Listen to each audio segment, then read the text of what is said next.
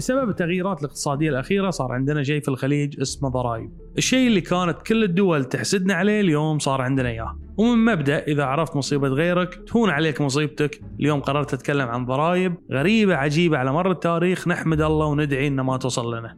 ضريبة اللحية. كان بطرس الأكبر اللي انولد في 1672 واحد من أشهر قياصرة روسيا. كان معروف بالتعذيب والقتل والتسلط. في فترته كانت اللحية شيء دارج في روسيا الباردة. في القرن الثامن عشر كان بطرس في جولة في أوروبا وشاف أن أغلبيتهم بدون لحية.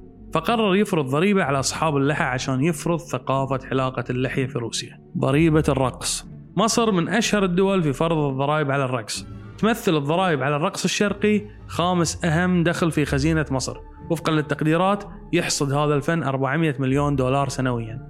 ضريبة الغبار. من الضرائب اللي ما لها حل واللي فرضتها مؤخرا السلطات الأرمينية جميع الأشخاص اللي يملكون شقق في المناطق السكنية عليهم دفع حوالي 15 سنت لكل متر مربع بعد ما قررت وزارة الاقتصاد الأرمينية إلزام السكان بدفع تكاليف إزالة الغبار.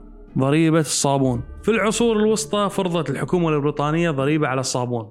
وظلت الضريبة سارية لفترة طويلة إلى سنة 1835 ضريبة النوافذ. فرضت الحكومة البريطانية ضريبة على الدرايش وكان يتم تحديد قيمتها على حسب عدد الدرايش في كل بيت. هذا خلى وايد من البريطانيين يقللون من عدد درايشهم واللي تسبب مشاكل صحية لهم واللي في النهاية انلغى القرار سنة 1851 ضريبة التلفزيون.